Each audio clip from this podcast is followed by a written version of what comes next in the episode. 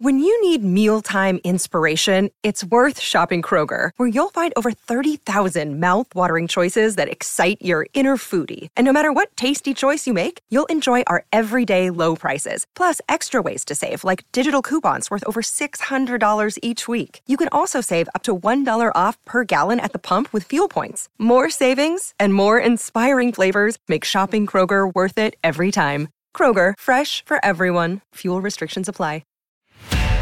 This is Football Social Daily Shots.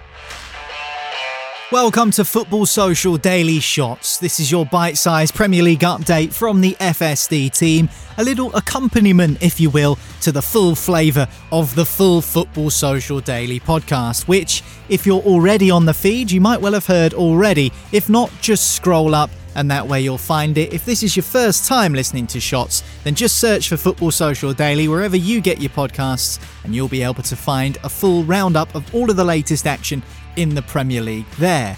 On today's episode of Football Social Daily, we reflected on the weekend's Premier League action, and the games are coming thick and fast because there's matches midweek as well. Tuesday, Wednesday and Thursday sees Premier League sides in action, and as such, managers have been taking to their press conferences, speaking to the media as we build up to those fixtures. One such gaffer that sat down in front of the press is Tottenham boss Antonio Conte. Tottenham take on Manchester United at Old Trafford on Wednesday night, but they'll travel to the northwest without sixty million pounds summer signing Richarlison. Richarlison scored twice in his thirteen games for Tottenham since he moved from Everton in July, and it was against Everton, his former club, in which he sustained an injury recently. And Antonio Conte has been providing an update on his chances of returning to fitness. Uh, tomorrow we have another uh, training session, and uh, we'll see, we'll see, yeah, but it'll be very difficult uh, to have some returning uh, um, for, for the game against United. Uh, you know uh, the injury about uh, Richarlison, mm, yeah, and uh, he's doing a, a, a scan, an M R I, and then uh, we'll, we'll see how many times he needs to, to recover. But for sure against the the United is not available. How fearful are you that Richarlison, more for the the player, the individual, that he will miss the World Cup? Do you think he will miss the World Cup? No, absolutely not. No, no, no. I can uh, I can confirm this that, uh, that the player is not risking uh, to. Um, and don't play the uh, the World Cup, absolutely. Kulusevsky, is he back?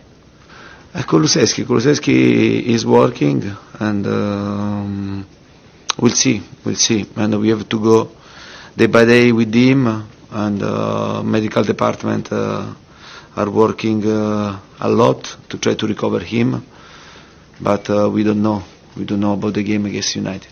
So Antonio Conte there confirming that Richarlison has had an M R I scan and won't feature against Manchester United on Wednesday. Question marks over whether he might be fit for Brazil for the World Cup, but the Italian manager did seem confident.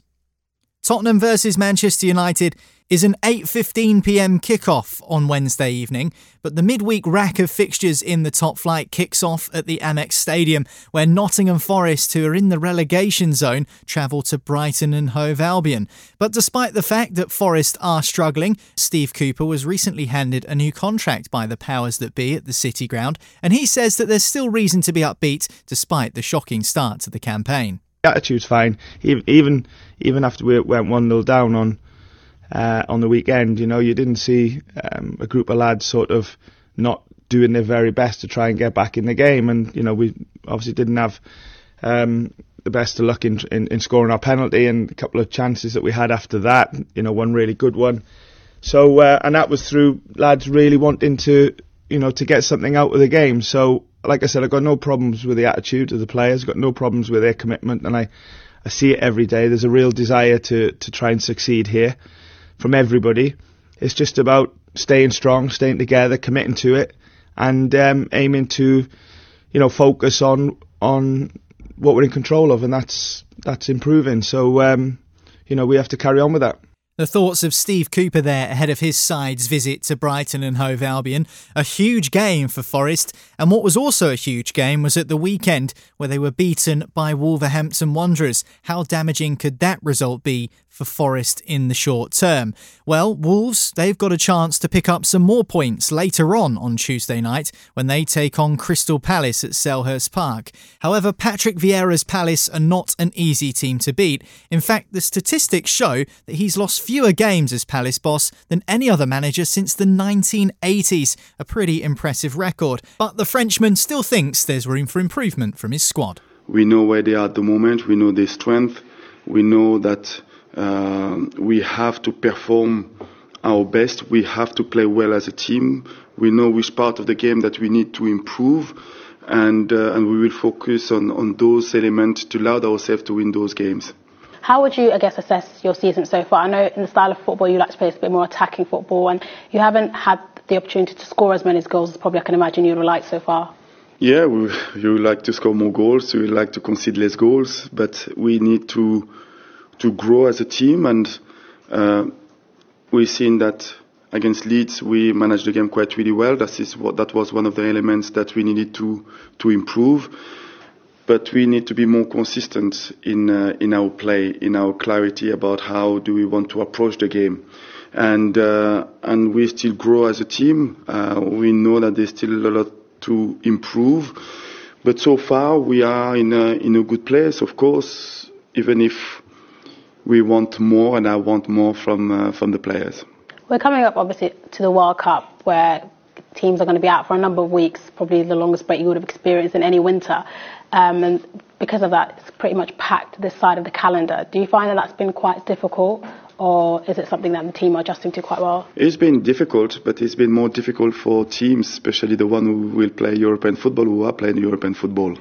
That is the way it is, and we just have to work well with our players and try to manage those busy periods with uh, the medical staff, and I think we are in a good place on that side. Palace versus Wolves kicks off at quarter past eight on Tuesday night. A full rack of midweek fixtures apart from Arsenal against Manchester City. That game has been postponed to a later date. Can you imagine if that had taken place on Wednesday night? Manchester City having just lost to Liverpool and giving up some ground. Four points the difference between them and Arsenal at the top of the league. Would the Gunners have run into a wounded animal? Or would Mikel Arteta's side rather have played Manchester City to try and extend that gap at the top of the table? I'll guess we'll never know because that game is yet to be rescheduled, but there are nine other fixtures which we'll of course cover off on the full Football Social Daily podcast, so make sure you hit subscribe and that way you won't miss one. We'll speak to you then.